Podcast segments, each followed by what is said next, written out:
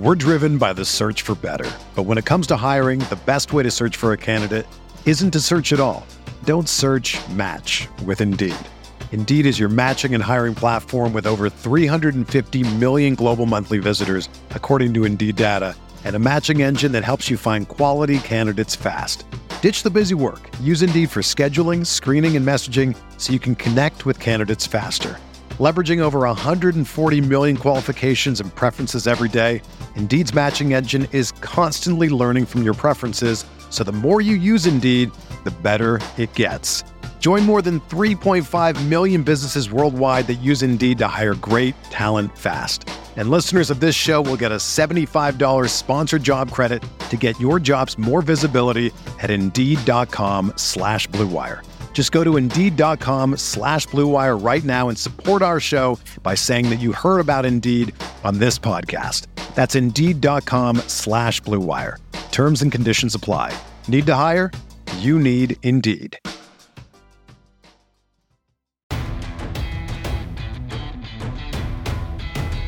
The Chicago Bears select. Welcome to Picks for Poles, presented by The Bear Report, your number one source for everything Chicago Bears draft news, analysis, scouting reports, and more. Presented by Blue Wire Pods. And now, making their way to the podium, Andrew Freeman and Usaid Koshal. Welcome to Picks for Poles, a Chicago Bears draft podcast presented by the Bear Report and Blue Wire Pods. My name is Andrew Freeman, and while my co-host today, uh, Usaid Koshal, was not able to make it uh, for today's episode, uh, we have some excitement here at the Picks for Poles podcast as we we were able to get another uh, 2022 NFL Draft prospect interview with J.D. Woods, running back out of Baker University. Usaid was able to sit down with him earlier in the week uh, to sit down and talk about him and his journey to the NFL. So that'll be a focus for today's episode um, with Usaid going over that interview with JD Woods. Now, as for me today, um, as we sit here, I'm recording this episode on March 31st. Uh, we are a month out from the start of the 2022 NFL draft, or a little bit under a month out by the time this uh, podcast gets out. Uh, so, I mean, we are getting down to the wire here with the NFL draft. It's a very exciting time as teams are starting to transition away from free agency and get to uh, this draft class here and really start to hone in on uh, their strategies and know, their scouting reports on who they want to draft in the upcoming month or so. Uh, very exciting time there. And for us here at Picks for Poles, it's also an exciting time because we'll be just continuing on our prospect positional preview series that we've been going on uh, over our last couple of episodes. We start off with the offensive line. Uh, and then last week we did our wide receivers. Now uh, we did wide receivers a little bit differently last week. We did instead of our top five wide receivers, we did top ten because this is such a deep group of wideouts that we wanted to make sure we got as many names to mention as possible. And with wide receiver being such an important position, I think for the Bears, especially early on in this draft, where uh, they're probably going to address this position, if not once, at least twice, maybe on day two of the draft since they have two second round picks and the third round pick. Uh, we wanted to make sure we mentioned some of those guys in the second round conversation that could be available to the Bears there. But what that did for us is that it left out, unfortunately, our sleepers, our overhyped prospects. And while we talked about it a little bit, uh, our general draft strategy for addressing the wide receiver position for the Bears in this upcoming 2022 NFL draft. So that's what I'm going to be going over today before we get into our interview with JD Woods that Usaid I was able to do. Um, and let's just get into it right here by going over my personal sleepers for this wide receiver class in the 2022 NFL draft. So when I look at some of the guys in the later rounds of this draft class, and you know, day three and the fourth, fifth round, some guys that I consider there, uh, a couple of names that come out to me that really strike me here. Uh, the first one I'll mention is Danny Gray out of SMU. Uh, now, Danny Gray is an interesting player. He's kind of an undersized wide receiver um, who, you know, has had a productive career at SMU, but isn't getting a ton of, you know, recognition really. Not a lot of buzz going Danny Gray's way, even though I think this is a player that should be getting a ton of attention as a day three flyer because, you know, we talk about you know, what traits you want to have in wide receivers on these later rounds. And I think the big one has to be speed. Uh, if you're going to be selecting a wide receiver later on in the draft, because you know what, a lot of these guys, you know, don't have all the tool bags uh, available to them as prospects. You know, in terms of size, wingspan. Um, maybe they're a little bit behind developmentally uh, as route runners. Maybe they don't have uh, that comp that you know experience against higher competition in the SEC like some of these other top guys do. But they have one or two traits that could translate well, and one of those is speed and agility. And I think when you look at Danny Gray here, that is something that he brings to the table here. He is a very athletic player um, at the wide receiver position. He's about six feet tall, 186 pounds. So he's a little bit undersized on the slender side in terms of his frame, but he ran a 4.33 40 yard dash um, at the NFL scouting combine. Um, just blazing speed when he gets to that, when he gets to top speed. Um, again, he's not the biggest guy in the world, but uh, you know he has the ability and the explosiveness to be a true deep threat at the next level. And really, with his agility as well, I think he's got pretty good agility when I watch him play. Uh, he's got ability to make plays at all three levels with um, you know his ability to get yards after the catch with using his quickness, um, that explosibility out of his stance, you know when he's running routes, uh, that deep speed, of course, when he gets to top speed to beat defenses over the top, and then um, also in the intermediate part of the field, the ability to separate a little bit uh, with his quickness and agility. Um, I, I, think there is a lot to like in Danny Gray. I, I think he's going to be a player in this league, and I would it wouldn't surprise me at all if the Bears see him as an option because again, what is the play style that best fits Justin Fields here moving forward? What type of wide receiver is a good fit for his skill set? And that's, in my opinion, it's getting a wide receiver that can take the top off of defenses and exploit defenses with his speed. And I think Luke Getsy in his offense, he wants to emphasize the passing game that stretches defenses not only vertically but horizontally as well with crossing routes, deep digs, um, shallow crosses, all that stuff. Danny Gray is the perfect wide receiver to kind of bring into that because he has the ability to stretch you vertically with his deep speed, and he can also pick up yards after the catch with his athleticism um, as a runner as well in space. So I, I, like Danny Gray a lot. I think he's going to be a really good player in this league, and I'm really excited to see where he goes. He's one of my primary day three targets I have him as, as a late fourth round uh, type of player right now. Uh, it wouldn't surprise me if he drops a little bit lower. Also, wouldn't surprise me if he goes a little bit earlier in the early fourth round. You know, right now he's projected to be a fifth to sixth round pick in a lot of mock draft simulations that I'm seeing. Again, personally, I think he's a fourth round guy, and that's where I take him. If the Bears are able to trade back and get a fourth round pick, I, I wouldn't mind uh, having Danny Gray as an option there in the fourth round. Another wide receiver who's kind of that fits that mold as a speedy, explosive wide receiver who's kind of undersized is Calvin Austin out of Memphis. Now, he's not a sleeper in the sense that he's going to be a day three pick because I think he's going to go much earlier than that. But Austin is such an intriguing player from an athletic standpoint. This guy is an elite athlete at the position of wide receiver, even though he is. Uh, we talk about Danny Gray being undersized. Calvin Austin is really undersized, and I think that's going to maybe cause him to drop uh, on draft boards for a lot of teams because players of his size don't typically work out very often. You're talking about a guy who's five foot eight, 170 pounds, has kind of a skinnier frame, um, only 30 inch arms, so the length isn't really there at all.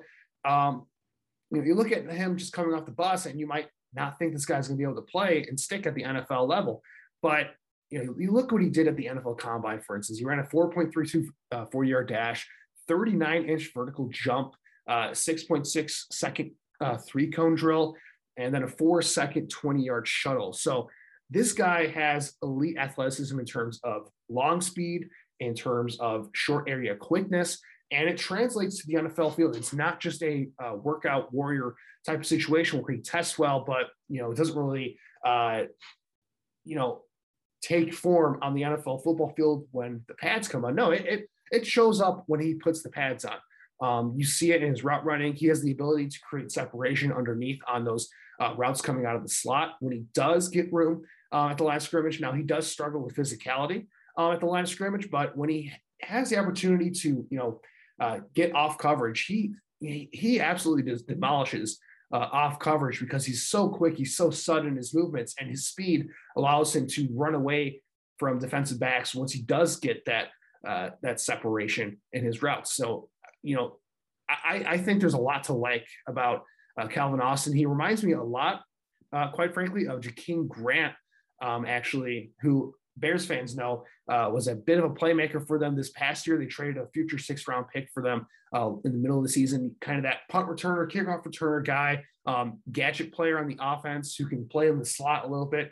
That's where I think Calvin Austin is going to fit. But he is such an elite athlete that I think he brings even more to the table than the Jakeem Grant because he just has that explosive playmaking ability to get huge chunks of yards, whether he's used as a gadget player out of the backfield, whether he's getting the ball on screens, uh, whether he's in the slot and he's you know taking short shallow crosses or slants and you know has to pick up yards after the catch. There's a lot you can do with a guy like Calvin Austin, and the fact that he can also bring something to the table as a returner as well. Uh, I think that brings a, another dimension to the table of what he offers as a prospect here. So, um, Calvin Austin, you look at his profile, he, I mean, he absolutely dominated the Senior Bowl. Uh, he was a very good uh, for them. He's a very good punt returner.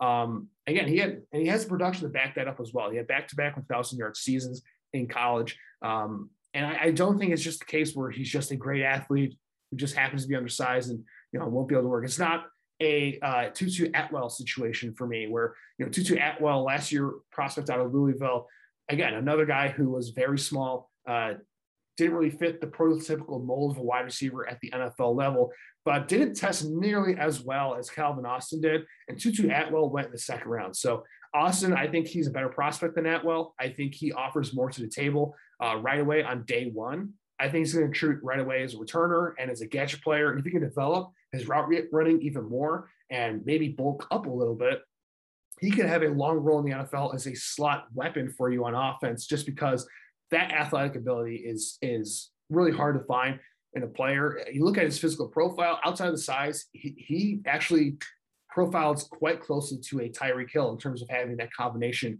of speed and athleticism.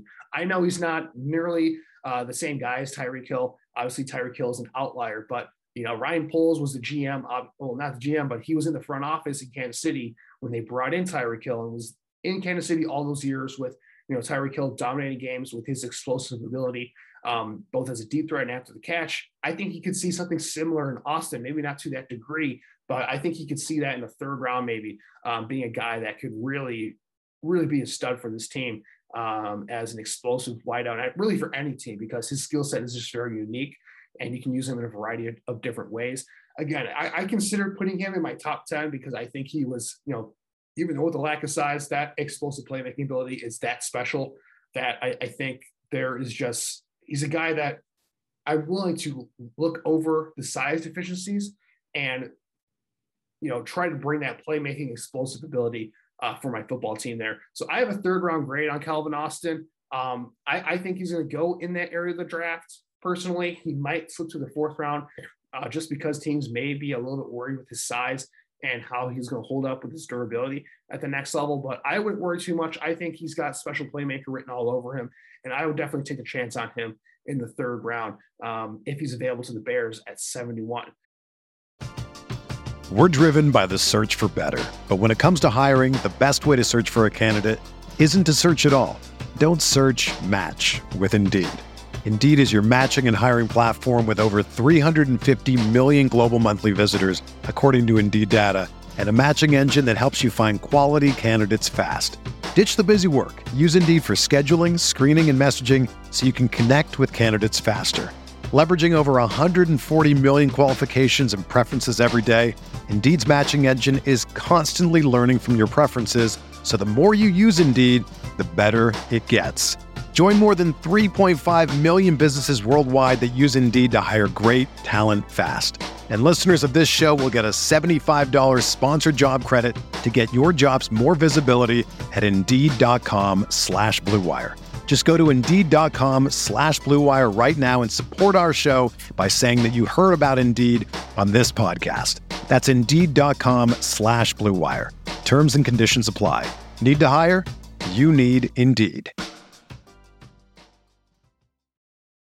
And then my last sleeper here is a little bit on the opposite end of this. Uh, it's Erik Ezukanma out of Texas, Texas Tech. Um, very interesting player. Uh, Ezukanma, he's not your traditional uh, wide receiver in the sense that he's not uh, he's not very polished in terms of his route running, his ability to separate. Not that type of player whatsoever. He is that guy um, who, you know, he's got very good ability after the catching. Look at his size profile. Uh, this guy is a very big wide receiver. So I compared, so he's, he's basically the, the exact opposite of a Danny Gray or a Calvin Austin, who are undersized, quick, speedy guys on the wide, at the wide receiver position. Uh, Ezukanma is a big dude at the at their position. Uh, six foot two, 210 pounds, 33 inch arms. Uh, he just has he he impresses you right away with his size, and he's got pretty good speed and explosiveness uh, for that size as well. He had a 36 inch vertical at the NFL scouting combine. Um, you know, I think he has pretty good agility for a guy his size, pretty good speed at his size. I don't think he ran at the 40 uh, the 40 yard dash at the combine, but I'd imagine I probably had him in the high four four to low four five range, uh, is where I saw him on tape. But I could be wrong on that. Obviously, you never know when the pads come off and you actually have to go. You know, you know, I thought Treylon Burks would run a lot faster than he did at the combine, and he didn't. So, you know, you never know that type of stuff. But Ezukanma, I think when you look at him, again, not a polished route runner, uh, doesn't bring a lot to the table as a traditional wide receiver early on. But some of the things that he can do well, uh, scheming him open on screens. Uh, he is a very physical player after the catch. That is his, that is his calling card. Uh, getting the ball underneath after the catch um, as a gadget player, and then he can use his size and athleticism to just uh, bludgeon defensive backs um, after the catch using his size and physicality and speed and quickness, which is surprising given his size, um, to run by people and get yards after the catch. You know that is his best trait as a player, in my opinion. Um, he does have some ability as an outside receiver to win jump ball opportunities. Um, you know, whether it's in the red zone, whether it's on vertical routes, he does have a very nice catch radius to make that happen. Again, he's just not a guy that gets a ton of separation though. So if you're looking for someone to come in and contribute right away as a full on, you know, number two or number three wide receiver on the outside, that's not his game. I don't think he translates well to the slot either. Um, I think purely he's more of that just freaky playmaker that you try to use in a variety of different ways. And then occasionally um, he can run in the out, he can run a go route on the outside and catch a jump ball or a back shoulder fade uh, from a quarterback who's got a nice connection with him and, you know, try to get that going on that aspect of things until he can develop that route running ability and learn how to separate and how to run routes properly at the NFL level. So Ezukanma, I think he's a guy who's probably going to go on day three. I haven't seen a ton of buzz uh, early on in the draft process, I saw some buzz of him being a late third round to early fourth round guy. Uh, I haven't seen anything like that in recent uh, months. I, I, think he's probably going to be a fourth or fifth round pick at this point, is what it comes down to it. Um, I personally have a fourth round grade on him. I think he's got some talent um, there, and I think he's going to go a little bit lower than that grade because um, just the, you know, he hasn't run a four year dash yet, uh, at least uh, from what I've seen. Um, you know, teams are, may not be interested in him because of the fact that he isn't probably a traditional wide receiver right away. You don't really know how to use him at the NFL level. It's going to have to take a creative offensive mind to get the most out of him, in my opinion. But I like the playmaking ability. I like the yards after catch after the catch ability, and he's just going to have to go to the right spot, I think, in order to maximize his potential as a playmaker at the next level. So those are some of my major sleepers in this class at the wide receiver position. Let's get into some of the guys that I'm not as high on that uh, I'm a little bit lower on than the consensus. And I'll start off with somebody who um, has been a bit of a, a popular case of guys um, who um, a, a, popular player on Bears Twitter for a lot of Bears fans because he plays in the Big Ten. And, you know, there are some, I know there are some prominent Bears Twitter uh, guys who really like his game. Um, and I don't want to discourage their scouting ability, but this is just my take on it. But David Bell out of Purdue, I am not nearly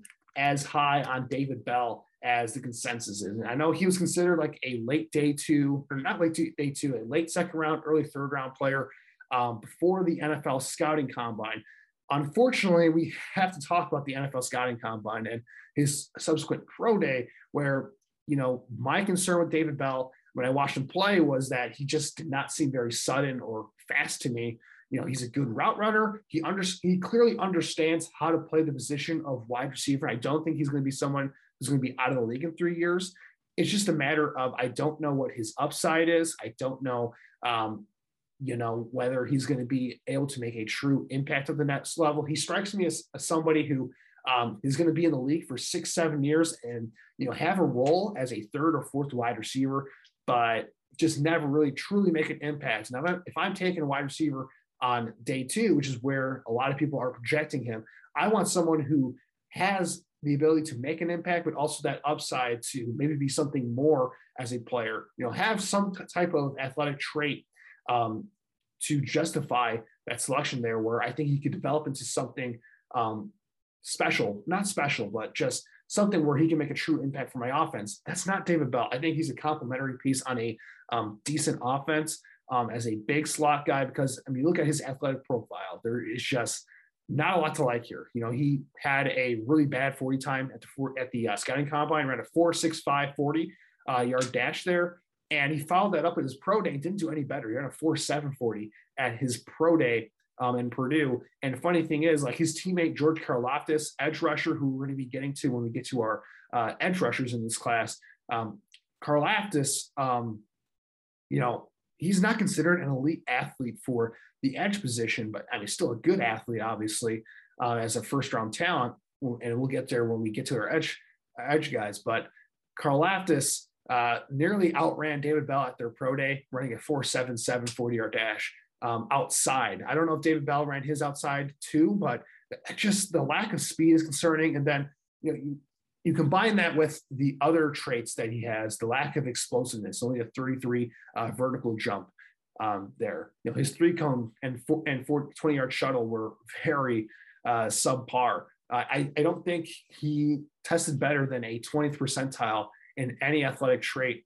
um, for the athletic testing that we use for um, projecting these guys. You know, you look at his relative athletic score, I think he was below a three. Um, you know, just not his athletic profile is really worrisome um, going into the league. I know his production translate, he may translate well to the NFL based off of his production. Um, I know that's something that a lot of other guys have brought up to me is that, you know, guys that have produced like him, where he basically had three straight 1,000 yard seasons at the college level, uh, those guys typically translate well to the NFL and are going to be players in the NFL because you know he produced early on, he was consistent. Um, he didn't do it in a explosive offense necessarily at Purdue. He didn't do it with the greatest quarterback play at Purdue. So there's something there, and there is something to watching him play. Um, you know, he does um, play a little bit better than his testing may suggest. Um, I'm not suggesting that he's a bad football player, um, but for me personally, I have him graded as a fourth round talent. Uh, it's a fifth round talent. I, I just I don't think um, he's going to be as impactful as a lot of Bears fans or a lot of uh, Scoutniks uh, on draft Twitter think he is going to be. Um, I, I, think I wouldn't say he reminds me of Riley Ridley, but there are some Riley Ridley vibes that I get from David Bell, where Riley Ridley did not test well at all um, out of coming out of Georgia. But what was what was the uh, consensus on him as a prospect? What was the um, general feeling on him? Was that he was a polished route runner, um, good hands, um, experienced player. You know, didn't play the most productive passing offense at Georgia, but you know was generally seen as the number one guy there at Georgia when he played there. Um, contributed all uh, pretty much every year that he was there. Um, and just a very polished player coming out. He dropped all the way to day three to the Bears, a lot of Bears fans thought they had a steal in Riley Ridley because of that profile where he was, you know, good polished route runner. Um, you know, not a great athlete, but should be able to contribute because he does have, you know, that uh, skill set as a player to you know, hopefully can separate and be technically sound and, and, be able to contribute in that form of manner. Um, didn't happen with Riley Ridley. Never happened because he just did not have that next level juice to uh, really translate to the professional level. And I fear the same thing with David Bell here, where it's just not going to translate. Now, I've seen a lot of comparisons for him to Allen Robinson. He's made that comparison himself. His agent has made that comparison. They say they share the same agent, I think. Um, David Bell and Allen Robinson. You know, they try to pump up that uh, comparison because both guys, you know, bigger wide receivers um, coming out of college. Neither were considered, you know, great athletes. Neither had great speed coming out of college, um, and obviously both have, you know, very technically polished games as route runners. Um, can play at the physical at the catch point, all that stuff. You know, coming in as a polished product right away um, into the NFL. But personally, I don't see that comparison with Allen Robinson because one, from an athletic profile uh, standpoint, Allen Robinson was a little bit bigger than David Bell. He had elite size uh, for the wide receiver position coming out of Penn State, and he combined that with elite explosiveness and above average agility. Whereas David Bell, he's got good size, not quite elite, and he's got bad explosiveness, bad agility, and bad speed. I get it. They both ran pretty similar 40 yard dash times, but still, Allen Robinson was way quicker, more agile coming out of college, and definitely more explosive coming out of college. So I just I don't see the mm-hmm. comparison there. My comparison for a guy like David Bell is closer to a guy like uh, Zach Pascal, who played for the Indianapolis Colts for um, a couple years. He's now with the uh, Philadelphia Eagles, and you know you look at uh, Zach Pascal's game again. Not a great athlete, um, but what was his contribution? You know, he was a very good third or fourth option at wide receiver for the Indianapolis Colts. Can come in and contribute as a big slot guy, play a little bit outside when needed. But his main role was kind of is that, you know, nice technician under the middle of the field, uh, be a possession guy in the short to intermediate part of the field, uh, block his ass off in the run game and on wide receiver screens. That's where I think David Bell's best role is going to be at the NFL. I think he can stick around for a long time. Again, I, I just don't see him as someone who's going to make a huge impact as a next level, as a number two, or even as a high end number three wide receiver. I, I just don't see that personally. All right, moving on to my uh, final uh, prospect to talk about here today before we get to our interview with JD Woods. Uh, my last overhyped prospect I'm going to want to I want I want to touch on today is Justyn Ross out of Clemson. So Justyn Ross, he's been a player that um, has gotten a ton of attention, you know, for a long time at, at Clemson. Obviously, was a, big time weapon for Trevor Lawrence when Trevor Lawrence was at Clemson. Those two had a nice connection together uh, when Justyn Ross was healthy, and that's kind of the thing with Ross is he's just health has been a huge issue for him uh, throughout his career at Clemson. I mean, he showed that he can be a good player in 2018 and 2019, um, but you know he missed all of 2020 with a spinal surgery, which you know kind of a scary injury that he had that forced him to miss that entire year, and he came back in 2021. And well, I don't think he was bad by any means, uh, and certainly not playing with Trevor Lawrence in that Clemson offense where uh, the Clemson offense just was was not good uh, whatsoever. You know, he did not look the same, um, in my opinion, and he was never the greatest athlete anyway. Uh, but the fact that you know he he just uh, he came back did not look the same. Uh, it, it, didn't bode well um, for him um, coming back like that. And you know, what are some of the things I liked about Ross? You know, he is a polished player in terms of um, running the entire route tree. He ran the entire route tree at Clemson. I know they run a kind of a simplistic offense, um, but you know he he runs pretty good routes for a guy at his size. You know he's about six foot four, two hundred five, so he's got really nice size for the position. Um, he definitely has that ability. If you're looking for a a jump ball guy, just a guy who's going to go up and get it, that's his skill set. He's a nice um, possession wide receiver. I think in the middle of the field, you know, playing outside or playing in the slot. Um, it's kind of that bigger slot uh, to where there's not a ton of explosiveness to his game, uh, but you know he, he moves very smooth when when healthy. Um, he has the ability to you know have that big catch radius, go up and get it, uh, make contested catches over the middle of the field, uh, make adjustments on back shoulder throws. That's what he was really good at with Trevor Lawrence. Um, but you know, I, I just the lack of explosive athleticism really hurts him here. Again, another guy who ran in the four sixes and the 40 yard dash didn't actually didn't necessarily impress in terms of his explosive grades or his agility grades.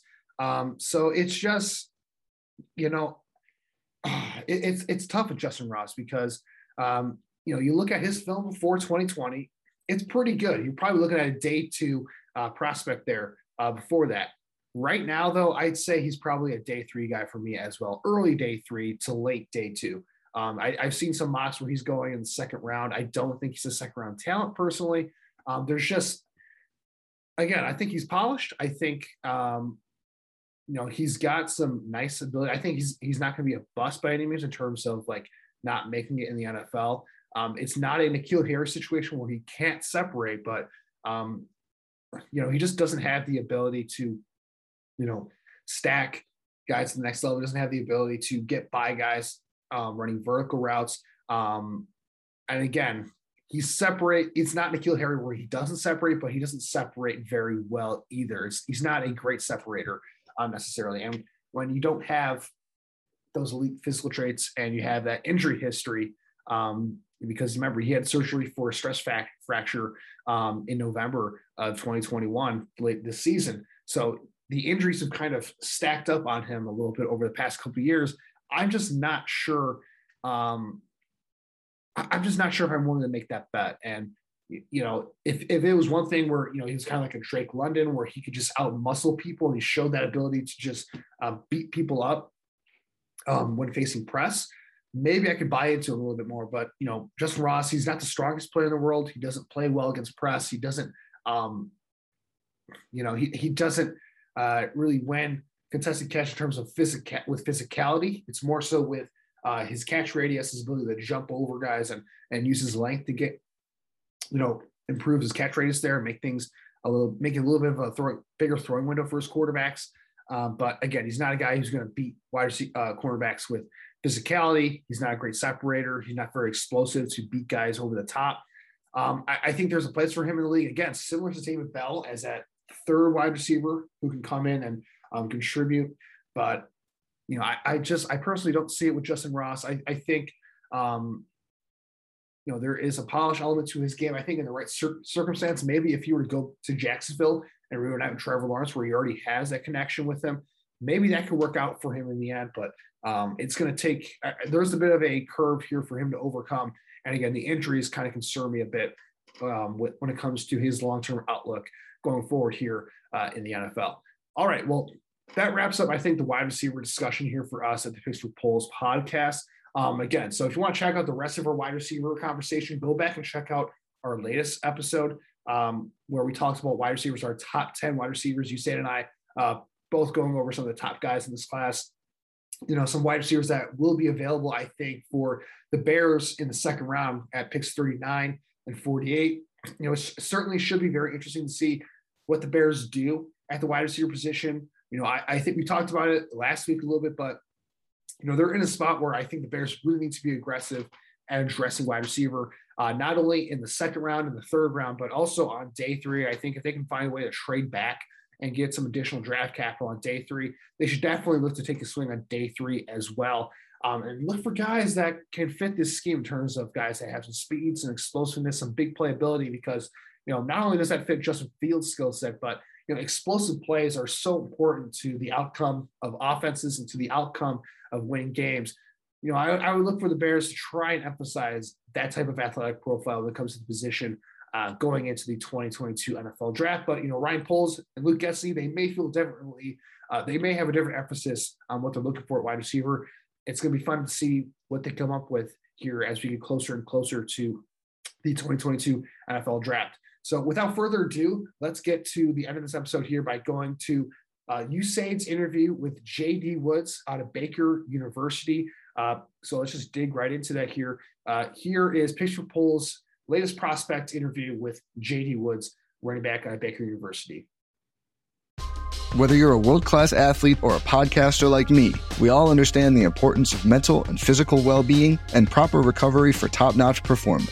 That's why I'm excited that Unifyd Healing is sponsoring this podcast. Unifyd Healing is a new and super innovative global network of wellness centers powered by Energy Enhancement System, or EE System. If you haven't heard of the EE System, you'll want to listen up. This technology promotes wellness, deep relaxation, purification, and rejuvenation. In hundreds of locations across the globe, access to a center is easy and affordable. Interested in experiencing the EE system technology for yourself? Go to unifydhealing.com slash bluewire to learn more and find a center near you. That's U-N-I-F-Y-D healing.com slash bluewire. No material or testimonials on the Unifyd Healing website are intended to be viewed as medical advice or a substitute for professional medical advice, diagnosis, or treatment. Always seek the advice of your physician or other qualified healthcare provider with any questions you may have regarding a medical condition or treatment and before undertaking a new healthcare regimen, including EE system. Joining us now, guys, on the Bear Report podcast, as well as the Picks for Poles podcast, we have Baker University's very own JD Woods in the house. He's a running back. JD, thanks so much for being on here. Thanks so much for taking the time out to sit down with us. But how you doing, man? Thank you. I'm doing pretty good. Thank you guys for having me. Yeah, for sure, man. Thanks for joining us. Um, very interested to talk to you about some stuff. So, yeah, you say if you want to get going, man. Let's do it. Absolutely. So, you know, I got to ask you and start. Let's start with your college career because you started out at Missouri Western State and then you moved over to Baker University. But what do you think made Baker University a great fit? And just take us through your playing time there. Um, for me, so originally, I did not want to go to Baker. I was like, I was like Baldwin City, Kansas. You guys don't know where that is. A lot of people don't, but Baldwin is like 20 minutes. Um, I would say south of Lawrence, and probably yeah, south of Lawrence. And I'm from Lawrence. I'm from Mississippi, but my family lives in Lawrence. So I was like, man, this town has one stoplight, no McDonald's. Like McDonald's was my thing then. So I'm like, okay, I don't know what I'm gonna do here. And my coach, my head coach, and um, my offensive coordinator at the time, Jake Morris, they really convinced me and sold me on, you know, if you go to another school at a D2 level, you're gonna have to sit out again. And I was like, man, I can't sit out two years of football because I redshirted. So that ultimately played a big part for me. And then my sister ended up getting sick, so I wanted to be closer to home. And the year before I got to Baker, they played the national championship. So I'm like, I'm going to go compete for, you know, national championships, conference titles every year. And that was something that really, you know, triggered me. And I knew I, I, I made the coach a deal. I was like, if I get the number one jersey, I'm coming to Baker. If I can't get number one, I'm going to Grandview. he made sure there was a kid who was coming in who was getting number one. He made sure I got it. Went there and yeah. What's uh what's the number one? Is there like a significance there for you? Kyler Murray was my favorite player. Like I don't even play quarterback, but I've thrown three touchdowns, so I call myself okay. Kyler Woods all the time. I like that. So you know, it was Kyler Murray was my favorite player, and I liked watching him in high school and he's only a year older than me but my best friend played at oklahoma with him so i got to see it you know up close and personal and it's just like i was so you know into like i'm a big kyler murray fan and that stuck with me for a long time and number one was it and like back to your like background um, I, I read you played basketball before football. Yeah. and and um, how did you get into football? Like i know a lot of athletes growing up they play multiple sports and they kind of just settle on one. Um, how good of a basketball player were you number one? And then what kind of made you you know i'm gonna i'm gonna be completely honest. I was only on the basketball court because all of my best friends played basketball. Okay. Literally, like I wanted to be with my friends all the time, so I was like, I'm gonna go play basketball and I was on the team. And then my high school coach came to me and he was like, You're a freaking football player. You're not a basketball player. You're done playing basketball. So at that moment, I knew my basketball career was over. And I kind of trained, I knew, I kind of seen it, you know, my sophomore going into junior year that I could be pretty good at it. And then I was really good at track. So uh, track was one of my, track was my favorite sport at heart, but I just hated running. So it kind of transitioned with track, and I was like, okay, there, this could be something, and pay dividends. So I have to ask you. I mean, you playing running back. How do you describe your overall style of play as a running back? And then, just as a quick follow up, are there any running backs that are currently in the NFL or that you watch growing up that you've modeled yourself after? Um, so for me, it would it's hard because a lot of guys my size, like you would think I, I I do a lot of research and guys my size don't run as fast as I do, you know, especially that play running back. So it's like I my favorite running back is Alvin Kamara, so I I like to say I model my game after him a little. Um, I watch a lot of Clyde Edwards-Helaire because we're about the same size. Um, he's right down the road. Um, I actually watched Tarik Cohen. He played with the Bears a little bit. Watched him. So it's you know I I try to watch a bunch of guys who are smaller and who you know are able to do a lot of different things on the field because I know I'm not six foot like Derrick Henry and those guys. And what was your other question? I mean, you pretty much answered it right, but just I guess I have to ask you this: What exactly did you learn from Tarik Cohen? Watching him all those years on the Bears, because I know Chicago just released him, but like Zach had mentioned on social media that Cohen was always one of his more favorite players to cover. And, you know, every time it seemed like Tarik Cohen would get the ball in his hands, especially in 2018, you know, he was a player you had to game plan for on every play. Yeah, you know, um, for me, it was him being able to play three different positions, three to four. He was able to play slot, running back, punt return, and kick return.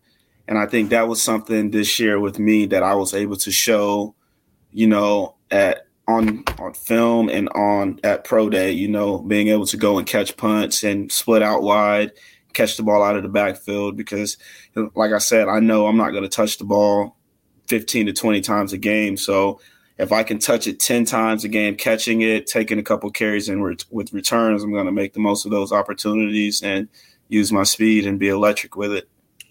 Were there? I know you mentioned Alvin Kamara and Clyde Edwards-Helaire, Cohen. Was there anyone while you were in college that you watched, you know, in the college game, in the college ranks? Any favorite players, maybe from past year or two?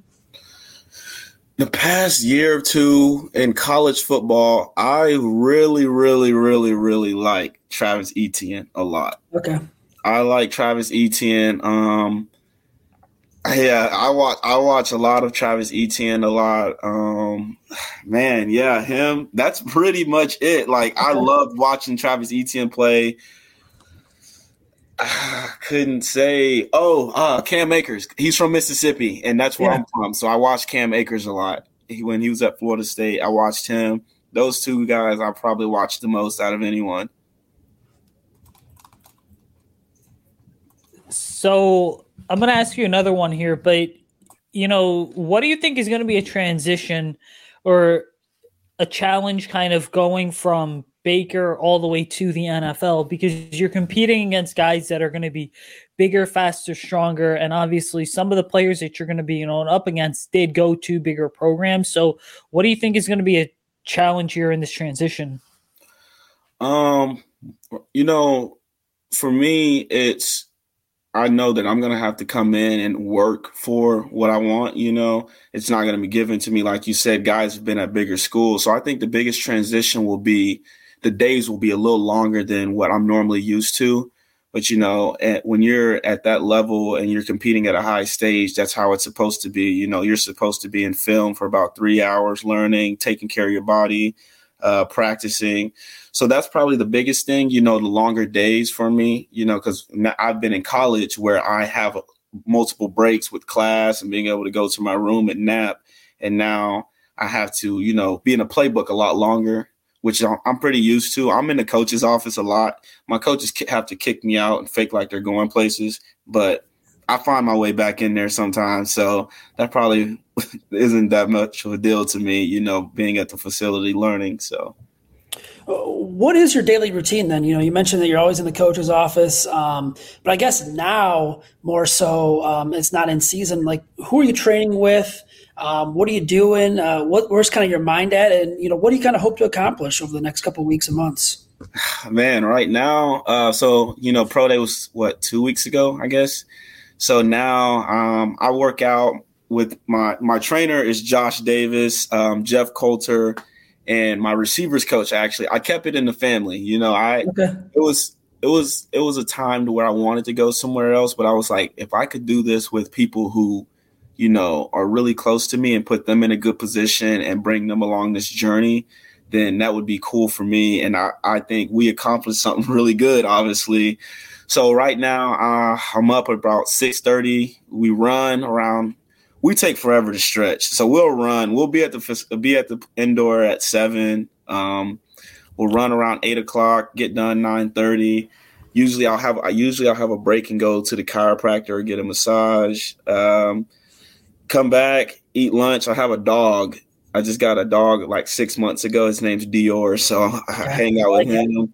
Then um, I eat lunch, go lift again, come back, uh, hang out, do some yoga. I do yoga a lot, and I got a, a Normatec right here, so I'm really big into taking care of my body. I'm on a meal plan. I eat really healthy. People think I'm weird because I don't like eating all the other greasy foods. But yeah, right now, man, I'm I'm I'm I would say I'm more, you know, relaxed and blessed to even be in this situation than anything because a lot of NAIA guys don't get this opportunity. So for me to be here, it's, you know, a blessing for me. And I'm just taking it one day at a time and whatever happens, I'm gonna go with it. So you, you mentioned the meal plan. Um, now I'm kind of curious because you said you're from Mississippi, uh, and I've had food down in Mississippi. Man, really damn good. It's good. I, I, mean, how do you do it, man? Like, how so, do you? It's, it's, not. It's, it's hard. It's hard. So my mom, she'll she'll come she'll come home with like catfish and stuff. Man. And I'm sitting here like like the other night she came home with catfish and I was sitting there just eating it. And I was like, I can't eat this. I need to stop. So it's like right now I'm eating like I had a turkey burger last night, like a turkey chili burger with like sweet potato fries and uh, broccoli. Um, I'll have like it's man, it's different. It's a lot different than what my normal breakfast would be. My normal breakfast breakfast is like four to five eggs, a protein smoothie with toast. But now it's like switched up, so it's a little different.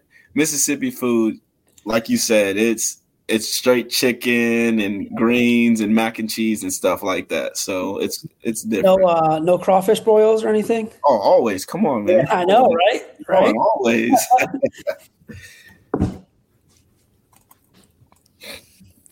All right. So you kind of mentioned your coaches and how you are seemingly always in their office and sometimes they'll just fake things to be like get out of my office because i have other stuff to do but you know that relationships that you build with those coaches are so valuable so is there any coach in college or even going back to high school that's had a major impact on you something that you're gonna you know remember forever a relationship that's gonna last forever yeah um there i i would say there's three but they're they're obviously my head coach means a lot to me.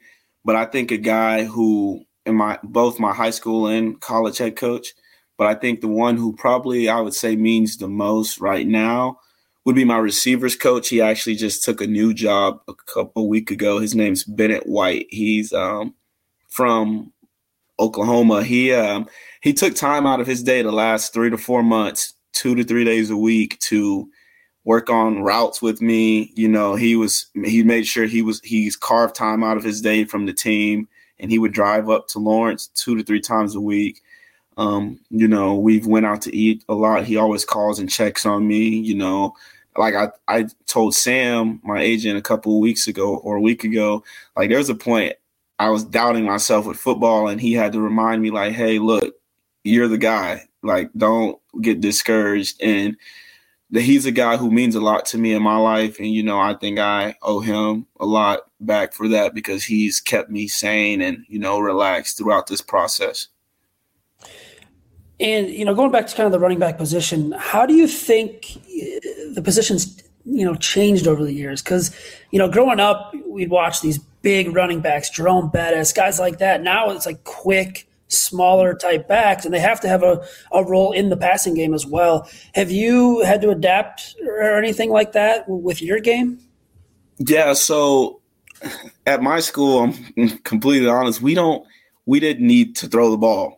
You know, like we were just so efficient. We were like top four, top five in the nation in total offense. We had really good receivers. So they never asked me to do that. But obviously I was able to do it. And to piggyback off what you said, you know, like that was something that we knew going into this process. Like, hey, look, at pro day, they're going to want to see if you can do this, if you can run a wheel route, if you can run an angle, can you go run a slant out at receiver, run an out route and stuff. And I was able to show that, you know, with, like I said, guys like Kamara, D'Andre Swift, um, especially Clyde with the Chiefs, he's out and empty a lot running routes. Um, it's, uh, you know, it's, all the running backs from that the last couple draft classes aren't that big. They're all the tallest ones, maybe Jonathan Taylor in the last two to three classes. So I feel like it's evolving more. With they want scat backs more, and I think that's something that I could bring to the table with the team. So, quick follow up from me. You know, you mentioned the running backs like Kamara, Edwards, Helaire being able to run slant routes, kind of operate from wherever B scat backs. Have you watched any wide receivers at all just to get an idea of the nuances of route running? Yeah, all the time. If you look at my YouTube history, all I it's Tyreek Hill, Stefon Diggs, Kamara, and Travis Etienne. I watch I watch Travis Etienne probably a lot. But yeah, I, I like to watch Tyreek Hill because he's so you know with him he's so fast with how he does everything and he's able to keep his body under control while still running fast. And I think for a guy who's you know fast like that, that's really impressive. And then I watch a lot of Stefon Diggs because he's you know he's really good with you know being aggressive in and out of his routes.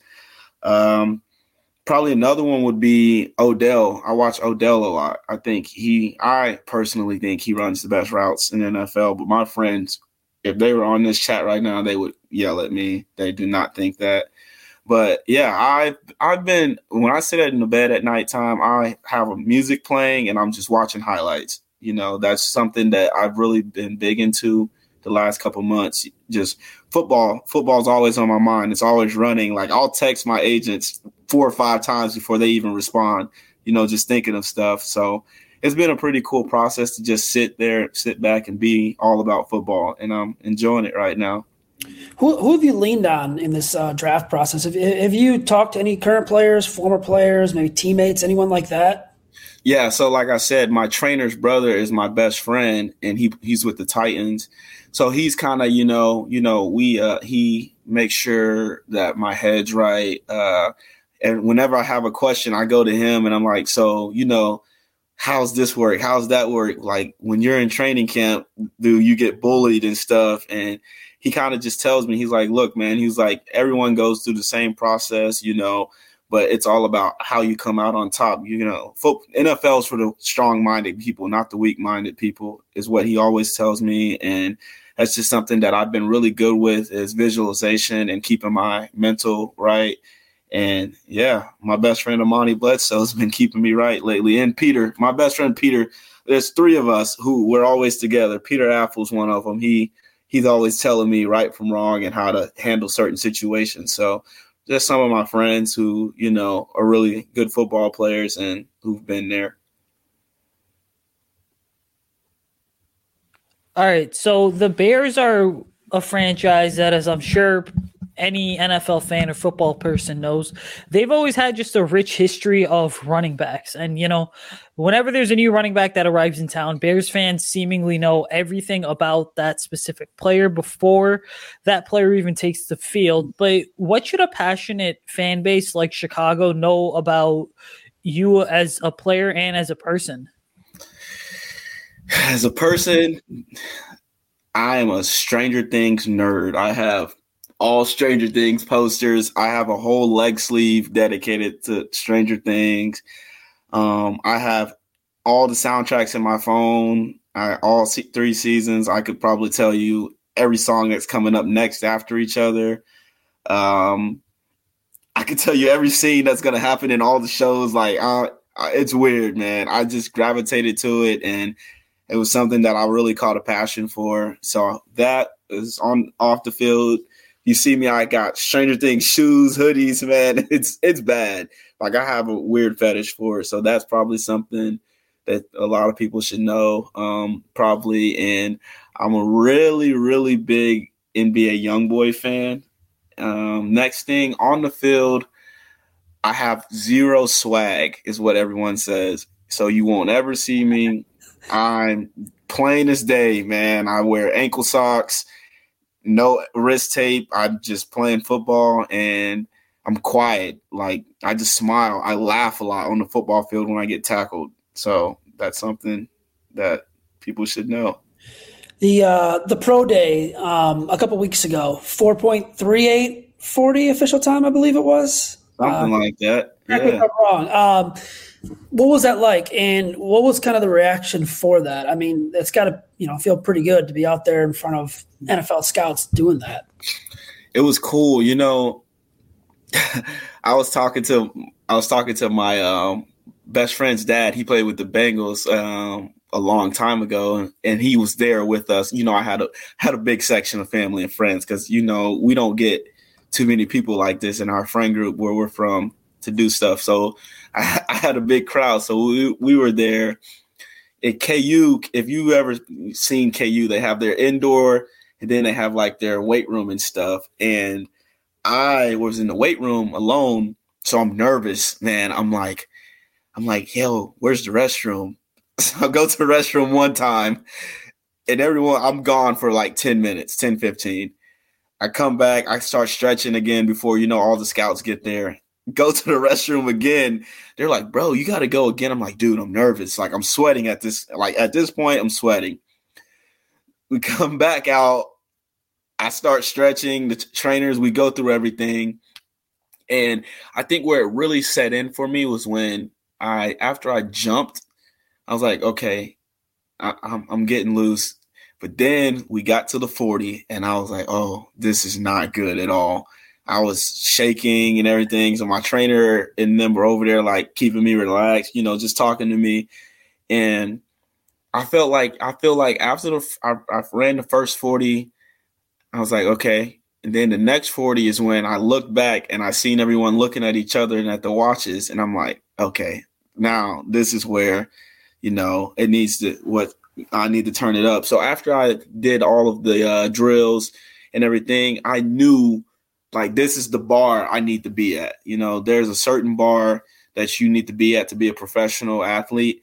And I felt like I put myself at that bar to show, you know, I showed teams that, hey, look, I can come out here and compete with some of the best people. And it was a lot of emotions, you know, for me and my friends, just being able to be in that situation in front of, you know, I think there was 18 to 20 teams there. So it was really cool for me, and I was just blessed to be there, even in that position.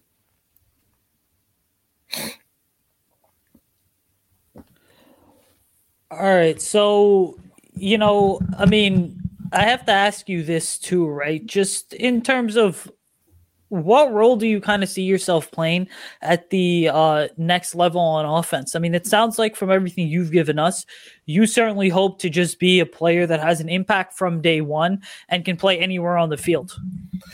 Um, you know, I was ta- I was talking to my agent today. Um, we were talking Christian, not Sam, and um, we were we were just going through stuff. I was like, "Look, man," I was like, "I have it written." And my trainers, he has a big board. I said, special teams all pro returner. Like I, you know, obviously I have to start small with, you know, getting my foot in the door, but my goal right now is to make a 53 man roster and win the kick return or punt return job. And then hopefully, you know, my, the coaches will be able to see my ability, abilities to, you know, give me quick jet sweeps like Tarik Cohen, obviously with you guys, um, you know, qu- handoffs in the backfield, throw me quick screens at slot receiver. So, you know, wherever I can make my money at on the field and, um, you know, help my team win is what I'm going to do. I'm, I'm a big team guy. You know, I pull myself out of games to let my bet. One of my best friends is the backup running back and I'll get us to like the two yard line and I tap. I'm not tired. I just tap out. I was like, my coach was like, "Why'd you come out?" I'm like, "I want my boy to get a touchdown." He was like, "Are you serious?" he's like, "You're almost at nine touchdowns." I was like, "Coach, it's cool. We'll get it." You know. So that's that's the type of person I am. Whatever I could do to help the team. If I need to go down and tackle someone, that's what I'll do. So I'm just willing to win. Uh, my final one for you. Um, I, am curious about this because I was reading you. Uh, you organize events around the city of Lawrence. Uh, I believe it's Coats for Kids, and uh, there's four of them. Kicks for Kids and Coats for Kids. Yes, correct. Um, thank you for that. Um, What's that like, Mags? That's awesome. I think that is just awesome. What does that mean to you, and and how important is that for you? For me, it it's you know a blessing. It's really cool to give back to a city who's meant so much to me from day one when I moved here. They've had my back. You know, me and my best friend, we uh we came up with the idea during COVID 2020 and we saw we were seeing how things were shaking out parents were losing jobs places were closing down and like i said i'm from mississippi so i didn't have much when i moved to kansas and then my house burned down when i got to kansas so it's like we went through a lot of stuff so it, we i knew what it was like to have family you know see people go through that and I thought it would be something really good for us, you know, to go and give a free event, you know, where people don't have to do stuff.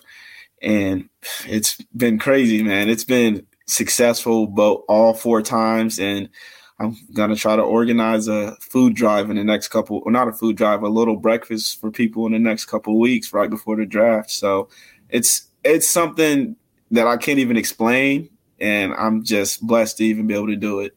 Is there like a uh, website or any like anything online people maybe could donate or anything like that? So normally what we do is we create GoFundMe's and um, right when we do it, so we'll create the video and the flyer. The flyers are terrible because we literally get on Microsoft Word and just put pictures of us or something like that and we put it together and we post it, but it does crazy numbers. Like everyone from all around the Kansas area, the Rockies have helped. Devonte Graham with the Pelicans has posted yeah. it. So, you know, KU football, basketball all donate and we drop the um, GoFundMe page and we make money and we give it to certain boys and girls clubs, workout places in town, or IPS, which is a special needs thing at the high school. Yeah, shoot that over to us, man. We'd love to promote it whenever whenever you need it. Thank you guys. All right. So before we get out of here, I mean, where can people just follow you on social media and just keep up with everything that you're doing? Um, my it, this is terrible that I don't know my social medias. My Instagram is Hollywood Woods One. My friends gave me that name. Don't ask why. They said that I don't go out or do anything, so I'm too Hollywood. But I'll, I ran with it. Everyone calls me that. And then my Twitter would be JD Woods underscore seventeen eleven. I don't have Facebook. Awesome, man. Good stuff. Thank you so much for joining us. Thank you guys for having me. You ready? Showtime. On May 3rd, summer starts with The Fall Guy. Let's do it later. Let's drink a spicy margarita. Make some bad decisions. Yes.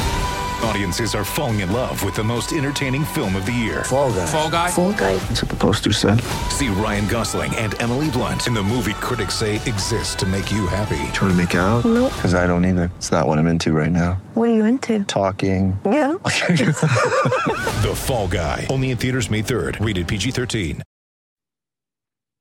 All right. So that was our interview with JD Woods, running back out of Baker University. A lot of good stuff in there. And certainly for all of us, both I can speak for Usaid and I here at for Poles that we wish nothing but the best for JD Woods and this upcoming draft cycle, as well as his NFL future going on into the future. Wishing nothing for the best there. So that's going to wrap it up for us here at the for Poles, Poles podcast. Uh, make sure to like, rate, review, and subscribe to us on all podcasting platforms. And make sure to follow us on social media. You can follow us on Twitter uh, at Picks for Poles.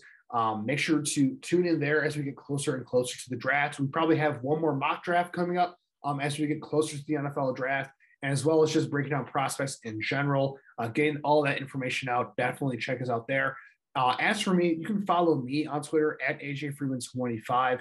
Um, you know, I have a lot coming up here in terms of, you know, getting to the draft. You know, I have some prospect uh, scouting reports coming up, wrapping up some of the Bears free agency things going on.